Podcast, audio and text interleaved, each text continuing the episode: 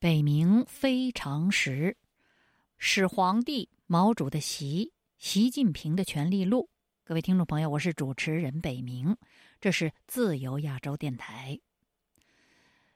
上次这个节目，呃，我们考察了官方近年高调宣传的习近平厦门为官的那些政绩，究竟是什么样的一回事儿。这一集呢，我们要总结习近平厦门为官时期被官方媒体高调渲染的他开拓厦门航空公司的业绩，也要考察一下习近平厦门为官的时代背景和厦门市第九届人代会选举市政府领导班子的结果中，习近平位于何处？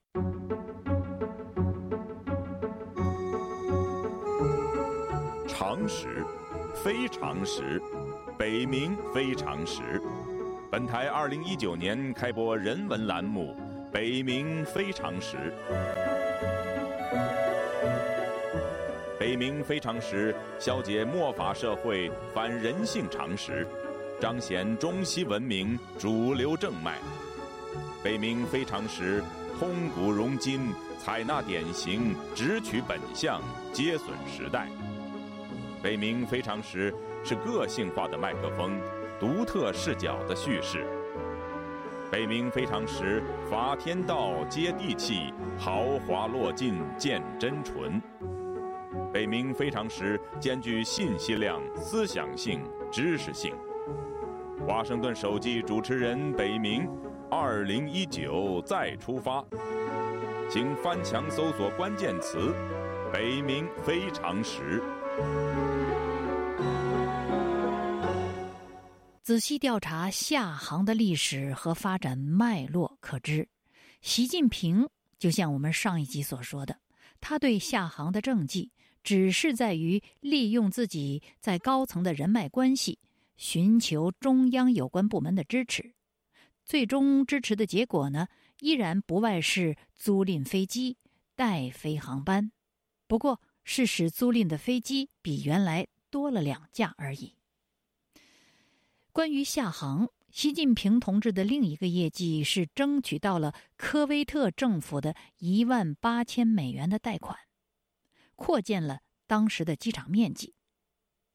即便把这个业绩加上，习近平也依然缺少足够的资历和资格贪厦门航运之功为己有，因为厦航从成立到突飞猛进的发展的关键阶段。都与习近平无关。首先是厦门航空公司是在习近平到厦门之前就成立的；其次是厦航的租赁飞机和首次代航也早在习近平到厦门之前就已经开始。虽然厦航拥有自我产权的飞机是在习近平离开厦门之前的两个月，那就是一九八八年的六月，但是厦航的扩建。始于九十年代之后，那时习近平已经离开厦门三年之久了。至于厦航在此之后突进为旗下拥有八个分公司的航运公司，更与习近平没有直接关系了。可是，在党媒关于习近平报道专辑的《习近平推动厦门经济特区建设与发展的探索与实践》一文中，为了突出习近平的厦航功绩，上述历史和事实就是厦航成立发展的历史和事实，竟被一笔勾销，全部抹杀了。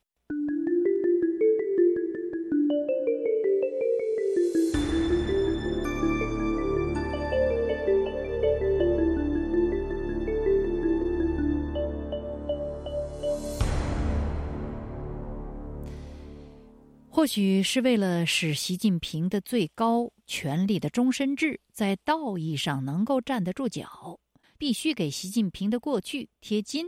又不能违背事实。新华社学习进行时的宣传文章在言及厦航的建立时，除了将厦航历史一笔勾销，我们上集介绍过，厦航实际上起于民国时代，在一九四九年中断了。后来又重新建立的，而且这个重新建立呢，也是在习近平到厦门任职一年之前。厦航的历史不仅被官方一笔勾销，而且还刻意摒弃了准确明晰的新闻用语，代之以含混、夸张、抒情的文学语言，回避建立厦航的具体时间和年代，却添油加醋地说：“习近平同志为厦门特区的对外开放插上了翱翔的翅膀。”这样，这些宣传呢，就既避开了掩盖事实的痕迹，又给读者制造了习近平同志到厦门任职之后，中国才有厦航公司的这样一种错觉。我们知道报道中的这句话：“作为我国第一家合营公司、企业化运作的航空公司，厦航的诞生是我国民用航空体制改革的初步尝试。”对厦门而言，它为经济特区的对外开放插上了翱翔的翅膀。单说这句话本身，它并没有错误，错误在于把它放在习近平对厦航的业绩的这个语境中和上下文当中，这就等于告诉读者，厦航的诞生、中国民航体制改革以及经济特区的对外开放，统统归功于习近平同志。从新闻职业的角度看。这不是尊重事实的新闻报道，这是旨在宣传而扭曲事实的文字游戏，这是欺骗读者并掩盖欺骗痕迹的一种编辑手法。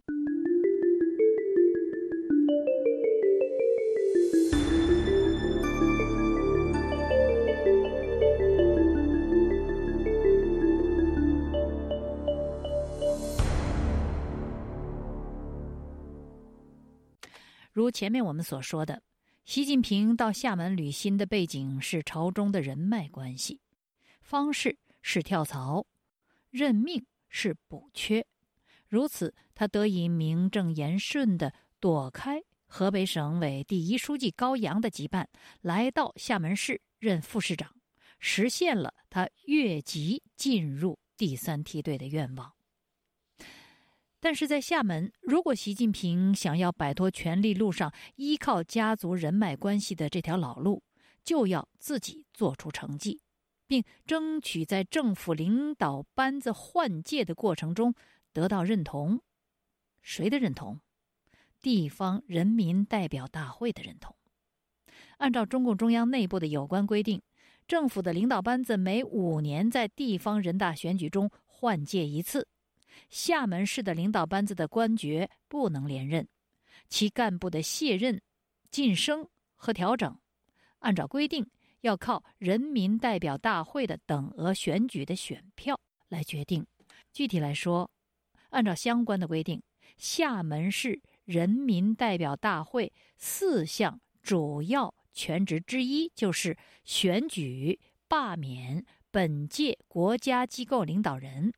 选举本级人大常委会的组成人员，选举本级人民政府市长、副市长，选举本级人民法院院长、人民检察院院长等等。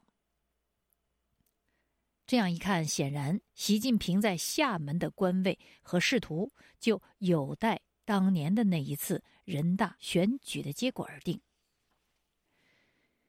选举制度下，选票一登场，官员的政绩就变得至关重要了。一九八八年这一年，正是习近平同志跳槽到厦门任职的第三年，在这一年到来之前，赶上了厦门市政府的换届选举。我们回看一下到那时为止的习近平的权力道路，他工农兵学员一毕业。就进入中央军委办公厅，做了国防部长耿彪的秘书，这是他的老父亲习仲勋的安排。三年之后，他一个大转身，下到河北正定县做县委副书记，准备破级进入省部级干部第三梯队，这也是他父亲的安排。又过了三年，他躲避河北省委书记高阳对他走后门晋升的阻挠，远行绕道厦门，进入第三梯队，做了副市长，还是靠着他父亲的推荐和他父亲的人脉。从一九七九年到一九八七年，八年过去，中国的抗战都胜利了，习近平还没有真正依靠自己的实力决定自己的命运。不过这一次在厦门，将是习近平权力路上第一次必须依靠自己的能力和在民众中的影响来决定自己官场的前途。常识，非常识，北冥非常识。本台二零一九年开播人文栏目《北冥非常识》。北冥非常识，消解末法社会反人性常识，彰显中西文明主流正脉。北冥非常识，通古融今，采纳典型，直取本相，皆损时代。请翻墙搜索关键词“北冥非常时”。时值八十年代，中国朝野内外人心思变，改革风云涌动，时势呼唤英雄。那个时代是有识之士大显身手的机会。顺便说一句，那个时候就是一九八四年，山西作家协会中我的一位老相识，作家柯云路。出版了一本长篇小说，叫做《新星》，很快就改编成电视剧。其中浓墨重笔描写了一位年轻的县委书记，故事主人公李向南努力变革的故事。作品一经发表和上演，就引起了轰动，被誉为改革派中县委书记从政的指南。这指的是故事的主人公李向南。那么，这个故事中的主人公李向南的原型，当时的舆论认定是两个，一个是时任山西原平县委书记的吕日新，另一个原型呢是时任安徽凤阳县委第二书记的翁永熙。不过，将近三十年之后的二零一二年，在某些海外的舆论中，习近平。突然变成了《新星》这部改革开放、歌颂青年才俊的作品的主人公的原型。习近平同志当时在河北正定县任县委副书记，他是否进入了人在山西的作家柯云路的视野？是否提供了柯云路塑造小说中改革新兴的灵感？我不能确定。但是如果习近平真的是改革开放现实中脍炙人口的才俊，我们除了要了解他真实的政绩，厦门市当年人大选举市政府领导班子会议投票中习近平的选票，也应该是重要的考察项目。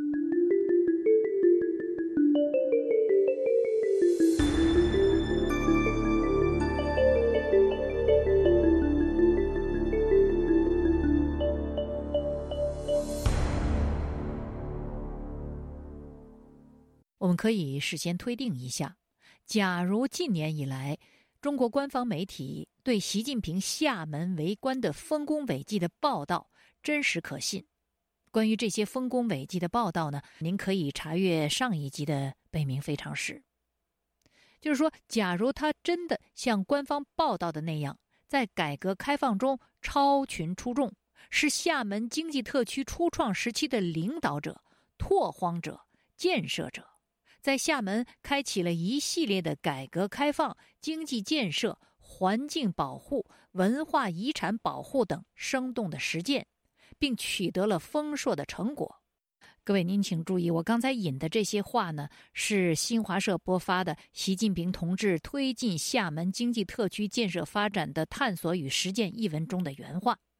那么，按照这些原话，按照这种逻辑。习近平在选举罢免厦门政府市长、副市长等官员的人民代表大会上，他的官位应该没有理由不获升迁。可是遗憾的是，媒体虽然对他歌功颂德、不惜笔墨而大张旗鼓，对他的厦门之特殊的政绩也是连篇累牍、触目皆是。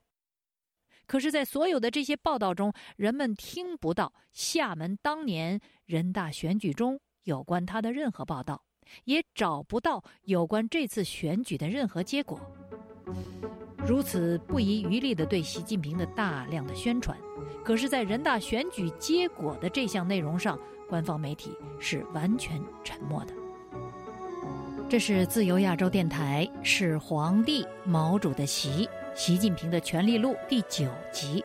在探查官方宣扬的习近平的厦门政绩之后，这一集进一步总结习近平的所谓厦航业绩。